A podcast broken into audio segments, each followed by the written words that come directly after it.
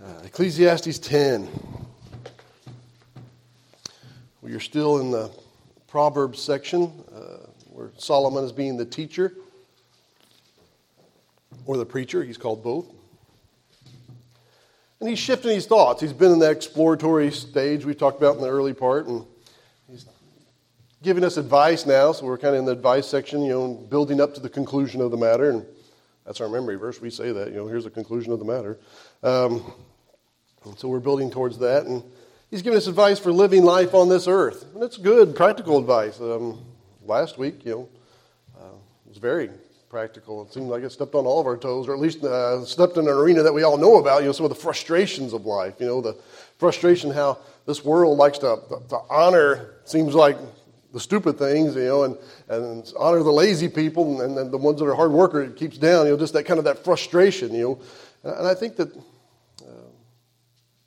you know, Solomon is seeing all these things and it's making him change his thinking uh, to about a warning. You know, a, a, warning on how to live under the sun, and then while he's, while he's trying to warn us on how to live under the sun, he begins to shift and think about you can't have your best life under the sun. I got to warn about eternity. And so here he's been out with the idea that there is no eternity and there is no God, and he's coming to the conclusion that there is eternity and there is a God. And so we're in this shifting part here. Um, and I think, you know, that weird things in the world and the frustrating things in the world are what are drawing him. That helps him to conclude that there must be more. You know, if life is just survival and then you die, don't you feel gypped? You know, it's like you're just, oh, we just crashed and clawed and we tried to get through and it was never a point, and you just die, that that's the end of it, I would feel gypped. Is, is the meaning of life just to pay your bills? You know, be a good citizen? That, that, seems like it's wanting. Is the point of life to retire? You know, make it towards retirement. And then this, you know, I don't know, go to Florida, I guess. You know, is that, is that it? Is the point in life stay out of trouble? You know, to um, fly under the radar maybe, or, or to be rich? Is the point of life to be rich? Is the point of life to be famous? Is the point of life to be important? And then you die uh, still at the end that's the big exclamation point. The big period at the end is that no matter what you achieve no matter what you did in this life you die it's over. And that's frustrating. There's got to be more to it right? Don't you ever get that sense? There's got to be more to this. And i think that's what solomon is finding in his research. It's like there's got to be more. There's got to be meaning. There's got to be purpose. Life is too fantastic. This world is too wondrous for it just to end because you take your last breath you know, the relationships, family relationships, husband and wife relationships, friend relationships, all that seems too deep, too connected for it just to be temporary, for just a little while. You know, and then you just get over it. It just seems like it just ends way too early, no matter when it happens.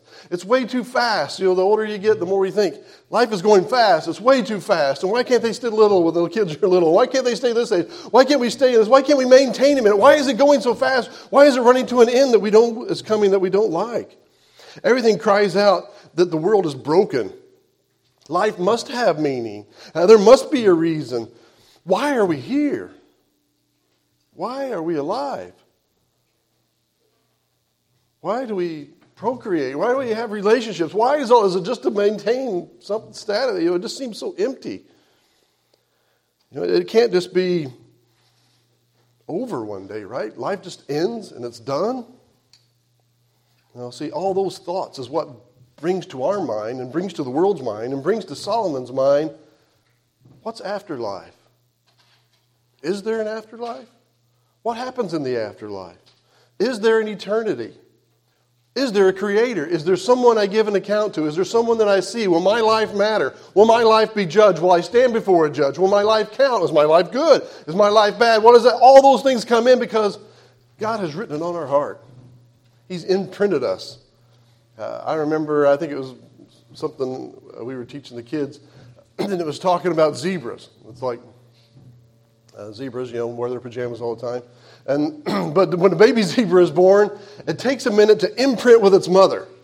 You know, where its mom just stands there and is like, look at me. You know, and it's like, see these stripes? These are your mom's stripes. You know your mom's stripes. You know your mom in her pajamas. You know, that you, so you recognize that. So then, after it has that time to imprint, the baby zebra can find his mom out of all the other zebras, and we just look at them and think, well, they're all zebras. You know, so there's an imprint on them. There's an imprint on our heart that God has made on us. He has stamped a model of some things, some basic things in our heart that we would desire them, that we would know them, that we want to flesh that out. Happy endings is one of them. We desire a happy ending. Black comedies, black stories in that way that end in tragedy. The shocking thing even is, is that our hearts are no, it's supposed to be right, it's supposed to be happy. God wants that for you. We're supposed to know that there's an eternity. We're supposed to live forever. It's supposed to get better one day. We're supposed to live and enjoy life, and, and, and it goes on. That's an imprint on our heart. Yeah. Uh, here's my Lee Strobel verse I learned from Lee Strobel, Acts 17. I know I read it a lot, but it was just so impactful to me. I read it in, I think it was The Case for Faith. The Case for Faith, Lee Strobel is pleading with uh, an ex uh, minister who, who, traveled alongside with um, Billy Graham and then turned his back on his faith. And so it's a very strong book. Acts 17.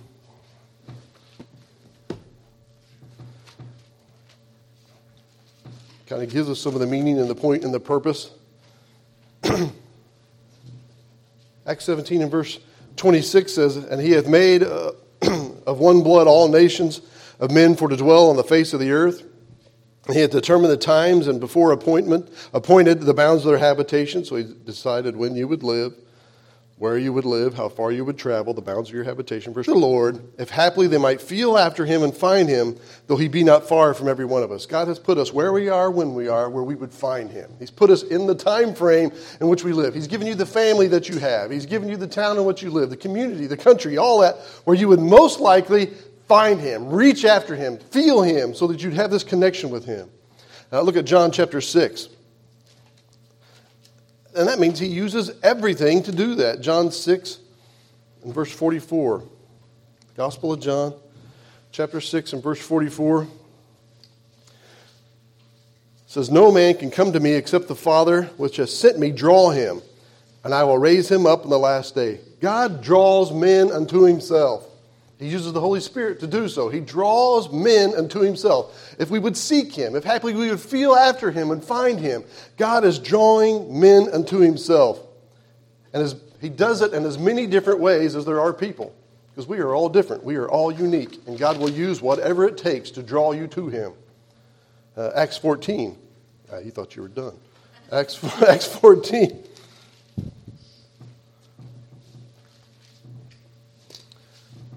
Verse 17.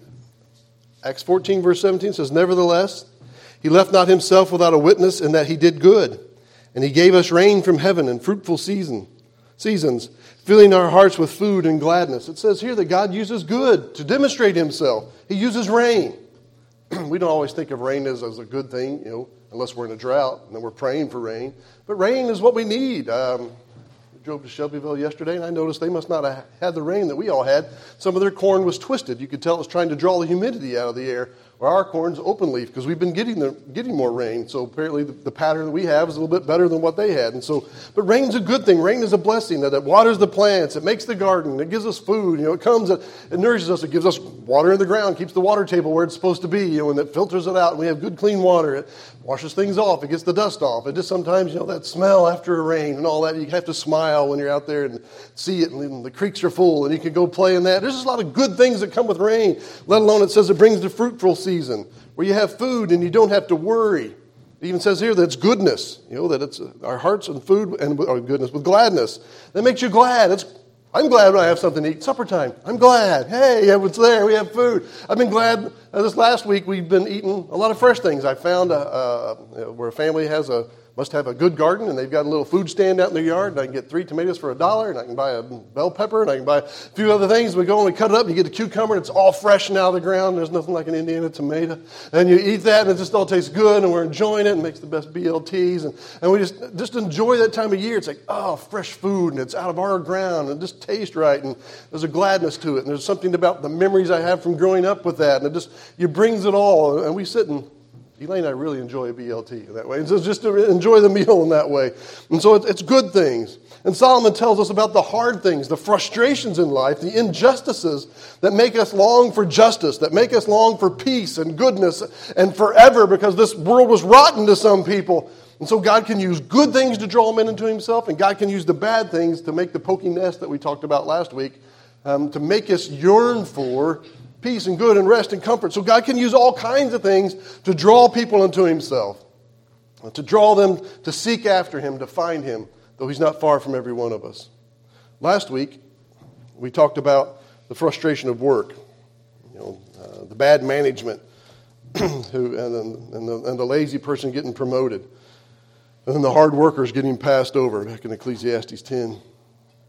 Uh, matter of fact, uh, verse 6 puts it this way Folly is set in great dignity, and the rich are set in a low place. It's like, you know, the, the foolish person is given all the, all the important stuff at work, you know, and the, the rich person, or the person who should be in charge, you know, is, is the way he's thinking of it here, uh, is in the low place. They're, they're putting down. It just seems like the things that should be exalted are ignored, and the things that uh, should be passed over and even kind of reprimanded are rewarded. It's just like, oh, the frustration of that. Solomon says he, he talked about that, and there's comfort in that. There's also some depression in that, in that because I heard so many stories last week, and I know so many stories in our family's life, and to think that it was the same thing in Solomon's day. Bad news is it's not getting any better. it's not like all of a sudden management's going to get smart and they're going to reward the right people and they're going to get on the, the bad people. I, yeah, it's just it's just frustrating a little bit, but it makes me yearn for a place where it is good, where it is right, where justice is. And that's where Jesus talked the first shall be last the last shall be first. He'll reverse this world to what it should be. And so we're to look forward to that. And he continues with his Proverbs today. Look at verse 8. verse 8 and 9. So or Ecclesiastes 10, verse 8 He that diggeth a pit shall fall into it, and whosoever breaketh a hedge, a serpent shall bite him. Whosoever removeth stones shall be hurt therewith, and he that cleaveth wood shall be endangered thereby. Um, you're like, yeah, it's clear. It, it's, it's proverbial because he says many of these are versions of this in his Proverbs. And we read these, we need to read them in the context that Solomon means. Because I tend to read that and just think, some poor guy working, he's digging a hole and he falls in it. Maybe he's clumsy. I don't know. You know, it's like, it just seems like tragedy happens. Is that what he's talking about? Tragedy? That's not the context in which Solomon is talking about because he's just left off about, you know, the princes are walking and the, and the fool's riding on a horse. It's like it's backwards. And so he's talking about wrong things. And so these are wrong things. Uh, uh, it's wrong things.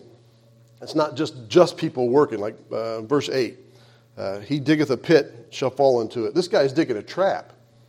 You know, uh, we don't run into that much today. We have traps today. People will bait you with, uh, oh, you're your uh, bank account's been compromised. I need your password right now and your credit card number to make sure it's true. And they're not that at all. Matter of fact, they are scamming you to get your password now. Or they tell you that uh, they need you to buy so many iTunes cards. Uh, that happened to Brie right this week. so I was just they tried to scam her that way. Betty Haig, when she was here, you know, Grandma, I need these. I need so many Walmart cards. I'm in trouble at the bank. And she goes and gets them, and then gets fooled all this money. It's like there's a lot of scams and traps that are running out there, and so you have to watch out and, and be careful for that.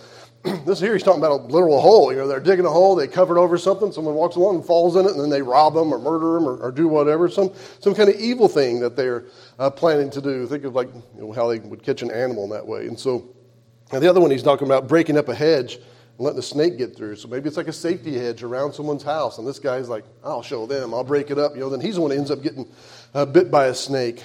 Uh, verse 9 talks about moving stones. Again, that's probably some nefarious purpose. You know, if he's stacking them up where they'll fall on somebody, or he's doing something something mean with these rocks to uh, cutting a tree where it's wedged just enough that the wind blows down, maybe it'll fall on his house. And they've got some kind of trap, or even like a deadfall trap that you build that way.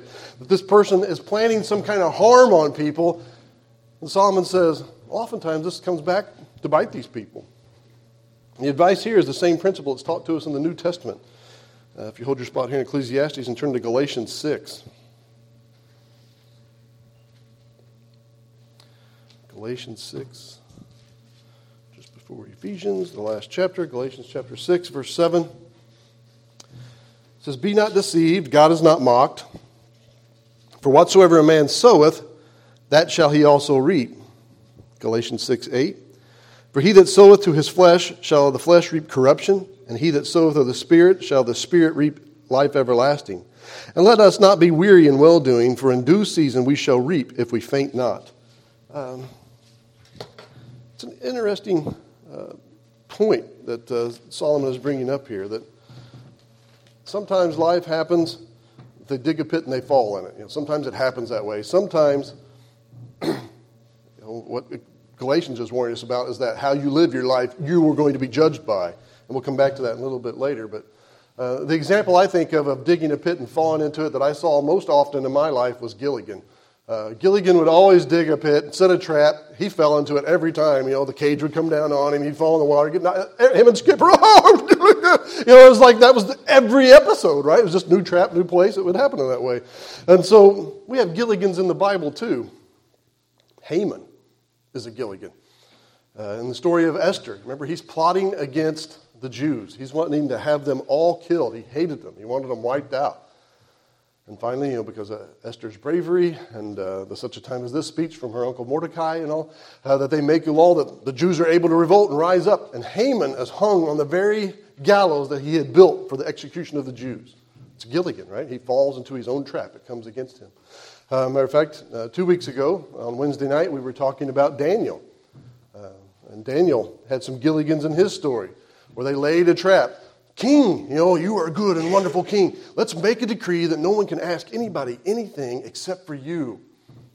Knowing that Daniel was going to go, get in his window, and pray and ask requests of God. Lord, thank you. Lord, move and work. Lord, help, and, and all these things. And so they throw him in the lion's den, right? It's the big trap that they have. It's what, what the method of execution that they had. And so, um, by the law and by the decree, they throw Daniel into the lion's den. But angels show up hold their mouth. Daniel even says, I didn't even have to fight him. That makes me kind of think more. I even thought about it after that week's lesson. I thought, it must have been Daniel's plan. Lord, make me like Samson. Help me to be able to use what I find down there. There's a jawbone of a man, maybe, or this, that, and be able to fight and slay these lions. And God's like, no, I need those lions.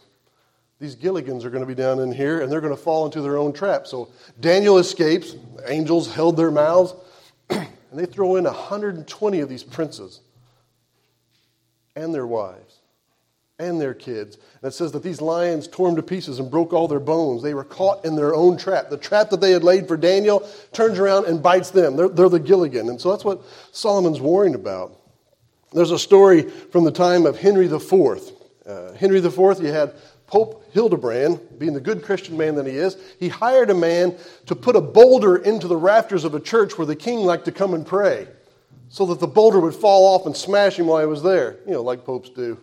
And uh, so his plan was to do that. So this guy's like, takes the money. Okay, sounds like a good plan. And so he's up there in the rafters with this big boulder, and as he's setting it on the rafter, it falls, takes him with it. He rotates to the bottom of the boulder, and it smashes him there. So literally fulfilling this verse, the guy who takes the rock is killed by the rock and, and does that. And so horrible story, but it proves this point. You know, uh, some of these guys, you're laying these nasty traps, it turns around and bites them in the end. Uh, and so Jesus warns us about this. Look at Matthew 26. We must be dense enough that we have to be worried about this in multiple places because uh, it must be the tendency of mankind to go this way. Matthew 26, verse. Um, let me back up just a little bit. So verse um, 49.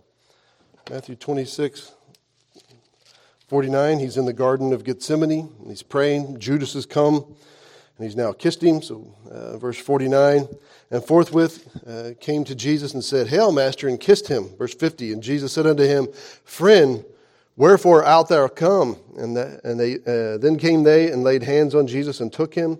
And behold, one of them which were with Jesus, we know it's Peter from another account, stretched out his hand and drew his sword, and he struck a servant of the high priest and smote off his ear. Then said Jesus unto him, Put up again the sword into thy place, for all they that take up the sword shall perish with the sword. Thinkest thou that I cannot now pray to my Father, and he shall presently give me more than twelve legions of angels? But now then shall the scriptures be fulfilled, thus it must be. Uh, but verse 52, he says, you, know, you take up the sword, you're going to die by the sword. Don't you know, Peter, if you go swinging a sword around, you're going to die by a sword? You're going to reap what you sow? If you go stabbing people with a sword, people are going to stab you with a sword? Um, we see that in our day and age, right? Bank robbers go in with a gun. School shooters go in with guns, right? Shoot innocent people because they're brave, courageous people that way. Shoot innocent people who are unarmed, they're cowards. How do most of those people die?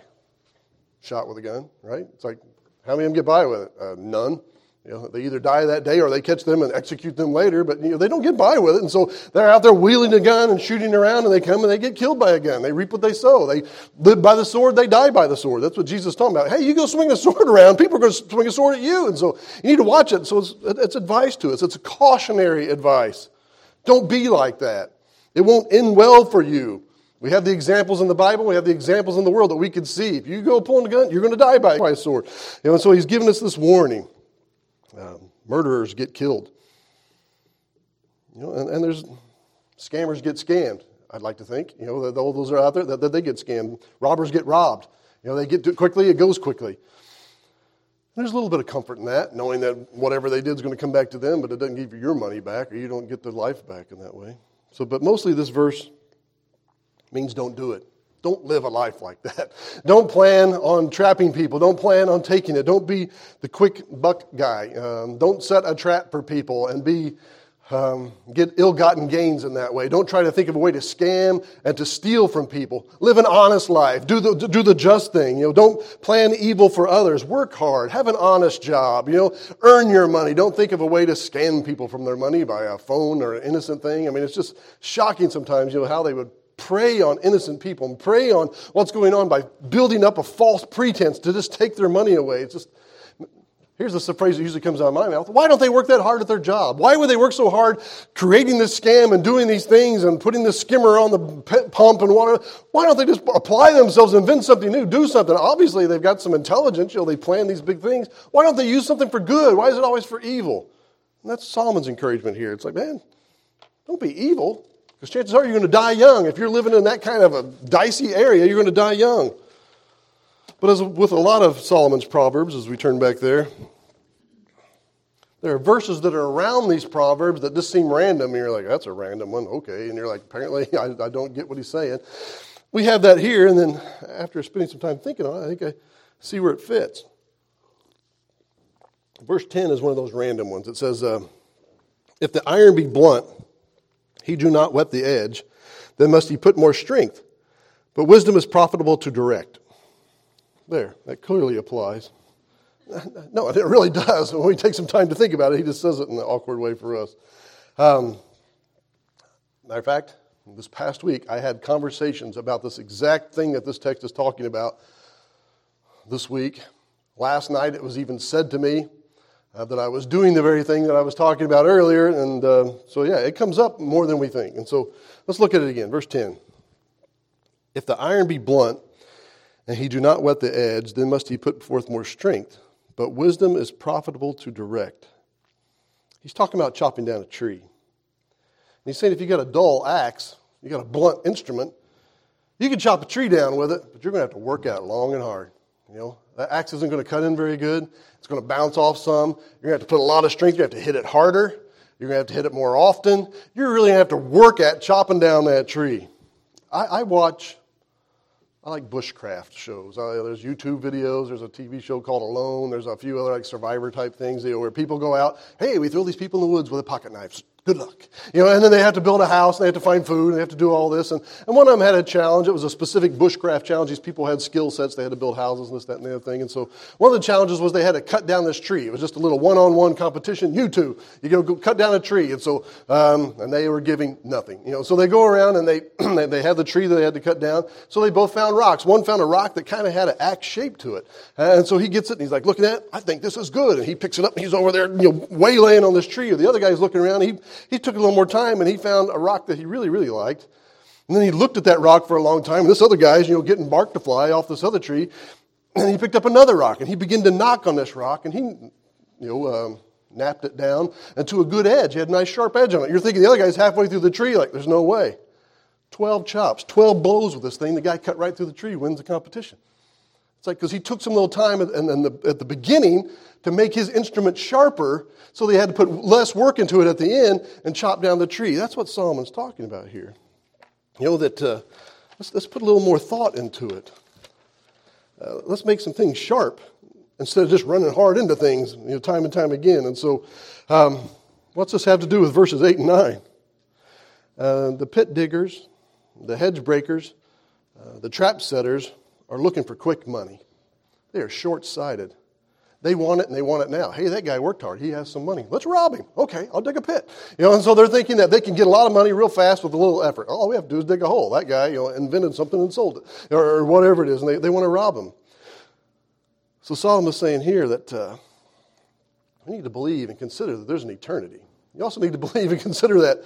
As I have observed, people who live this lifestyle, they die quickly, and they usually die by the same thing that they are doing. So Solomon is saying, let's pick a different area of expertise. Instead of robbing people, cheating people, killing people, uh, let's take some time and sit down and plan in advance. Instead of just going hard at it and saying, I just want money, let's think of a way to make money. You might take you a little forethought. Maybe you have to go to school. Maybe you have to take some further education. And then you can make more money at the end versus robbing somebody or doing whatever else. And so he's, he's saying that. Let's take some time and sharpen that axe before you go out and do some things, not just running into it. There's people like, I don't how to work hard. I'm just going to take it from people who do work hard. Solomon's saying that's not a good life. It's going to end in destruction. It's going to be a hard life. They are going to reap what they sow. They are wicked. They steal. They rob. They kill. They take. They are being evil. And so he is giving us this warning. Be smart and plan ahead because the evil is going to be judged. The police are going to come down on you. Your life is not going to be evil. You need to make sure you're living right. And so he is warning against this. Uh, the conversation I had this week was about how I mess over future Brian all the time. Uh, I'll stay up late tonight future Brian, I have to get up early. uh, that happened last night. Um, so, so, I stayed up late. I had to get up early today. It's like, uh, you know, uh, I can take out the trash tonight, you know, because my trash comes tomorrow morning. You know I normally do it? Tomorrow morning. I leave it for future Brian. He can get that before he goes to work. I want to go to bed now and eat a bowl of cereal. And so I go to bed now, and in the morning I'm like, ah, I forgot to, I got to take trash out. So now I'm rushing around. I'm having to do all those things I forgot to do. You know, when future Brian does his taxes, he does them April 14th, you know, because they're not due until April 15th. And Brian right now is like, I'll do that later. Let future Brian do it. You know, and so um, last minute stuff, I put it all off, put it all that way. And so last night, yeah, we're, we were cleaning up the bus. We were getting ready for some stuff. And I had uh, uh, some things in the way. So I just threw them all to the edge. And Levi's like, well, future Brian's going to have to deal with that, isn't he? I'm like, yep. so I didn't want to deal with it right then. I wanted to leave, you know, so I left that for future Brian's to, to deal with. And so, uh, man, we need to, we're going to reap what we sow. We need to plan ahead. We need to think ahead. And it is telling us here, let's, let's plan a little bit more. Let's not just leave it all to future Brian to deal with. Let's think, think about it in advance.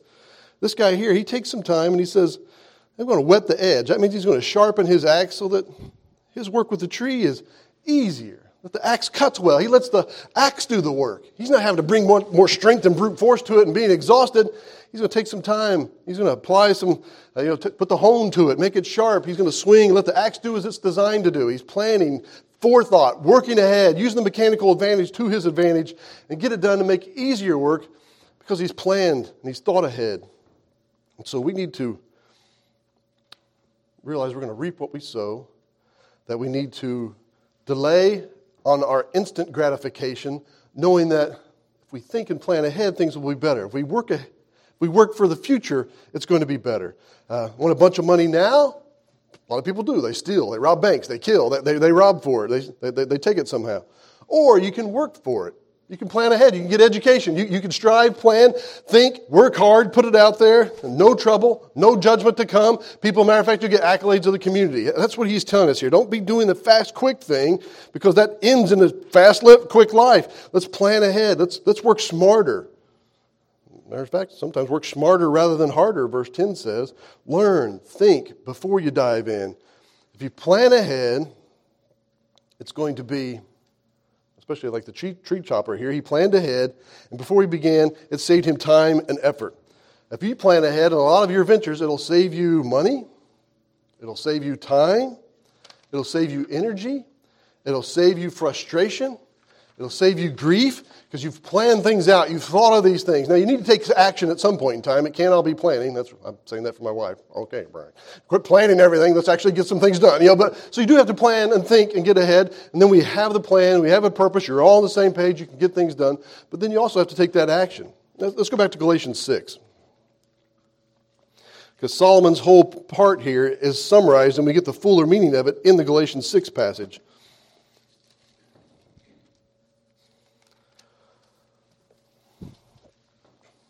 Galatians 6 and verse 7 says, Be not deceived, God is not mocked, for whatsoever man soweth, that shall he also reap.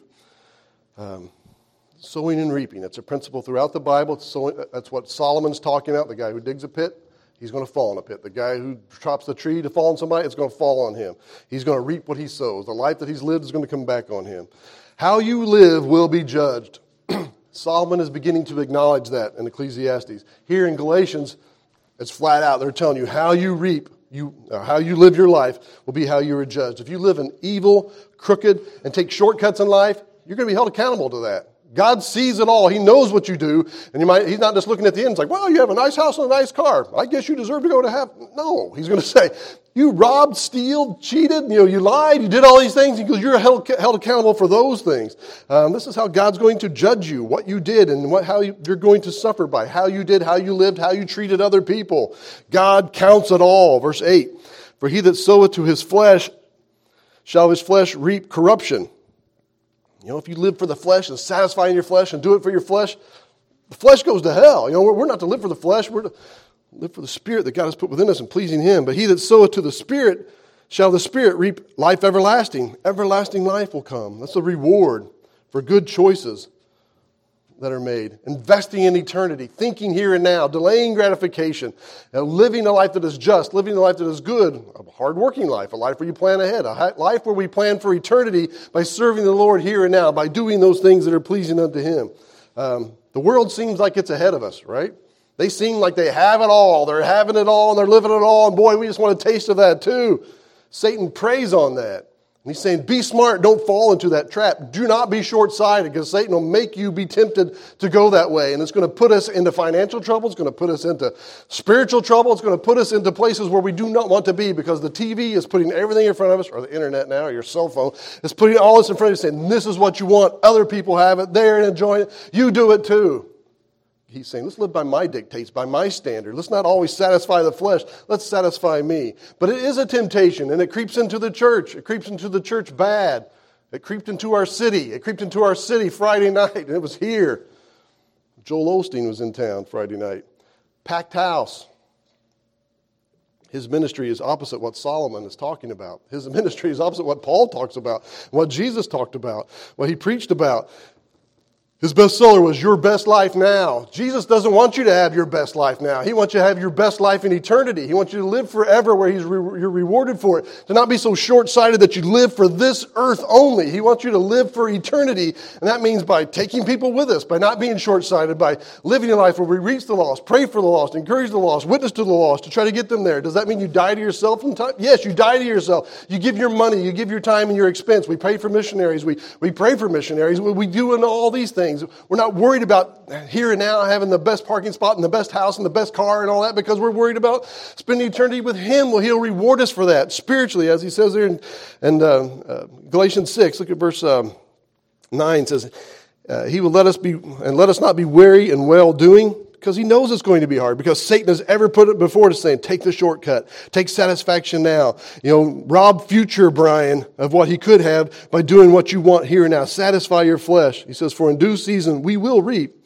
He says, God will reward you. God will pay off. The payday is coming. And it might seem like it's forever away now. It's never going to come. And I don't know, is eternity real and all this? But he has all this to show us that eternity is real. You will give an account. Your life does matter. What you do does matter and is being watched by God. And so you need to watch how you live. That's what Solomon is saying. Watch how you live. You know, take some forethought. Be the guy sharpening the axe so that little work, it's better work, it's profitable work, and, and, and it pays off in the end. He says there because um, in due season we shall reap if we faint not. If we faint not. That means you're going to be you're going to tend to want to quit. You're going to tend to say, "It's never coming." You know, the rapture hasn't happened. It's never going to be here. I haven't died yet, or whatever. However, we think you're going to get there. You know, the, the, the end is not come. It's never going to be, and I don't know. Let's just give in a little bit, live like the world. He's saying, no, don't faint. Keep running. Persevere. Uh, countless times in the scripture. Do not faint. Keep pressing towards the mark. Press towards the prize. Run. Do not give up. There's a lot of people that start out and they give up. He's saying, don't give up. Keep living. Keep at it. Keep by the stuff. Know that God sees. Know that God will reward, that you will, will reap what you sow. Are we, are we reaping for Him? Are we reaping for us? Are we reaping for uh, the God's kingdom? Are we reaping for ourselves? Don't be short sighted. You know, he doesn't want us to. We need to sharpen our axe.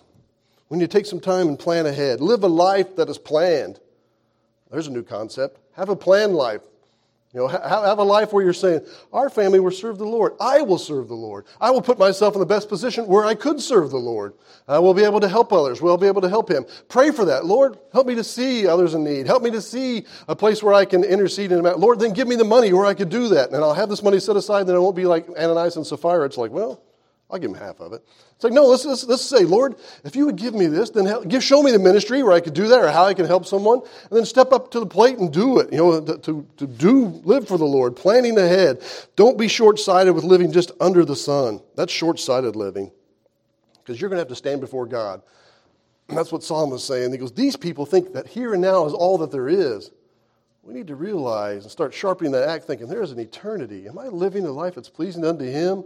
Am I planning my life to live unto Him? Am I sending my treasure ahead? Jesus talks about, you know, and uh, Paul talks about, and others talk about sending their treasure ahead.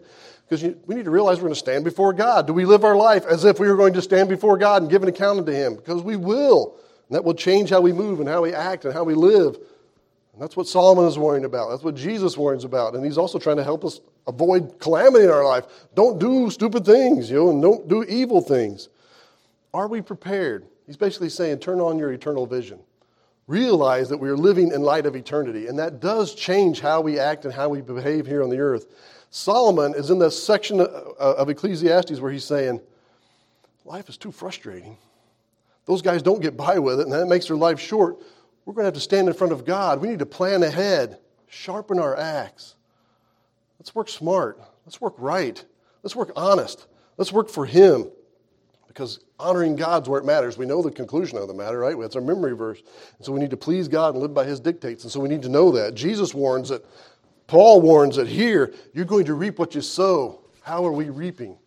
How are we living our life? We're not going to fool God in the end and say, aha, I did it this way. He's like, I'm going to look at your life and how you live. And it's not good works that get us there. It's the finished work of Jesus Christ that gets us there. It's the rewards that he's talking about here. He wants to reward us. And he says, don't faint. Don't give up. Don't give in, even though it seems like it might be a long way away. Continue keeping on. Keep keeping on. Sometimes that takes supernatural help. Yeah. Sometimes that takes long range vision. I don't want to get up today. I'm tired. I don't want to do that today. Lord wants me to. I'm doing it for Him, not for me. I'm doing this in light of eternity. I'm going to help future Brian for once. I'm going to get up. I'm going to read my Bible. I'm going to study. I'm going to do those things. I'm going to open my mouth. I'm going to put myself in that awkward situation to, to reach out with the gospel of Christ for them. I'm going to be bold in that way because it's going to help not only me, it's going to help them if I give them the gospel. And so Jesus is trying to encourage that. Solomon is turning his thoughts to that as he thinks about eternity, that live this life honestly, live this life smart, live this light in, light, life in the light of eternity. And so that's what he's asked us here today. I hope you're planning for eternity and living that way.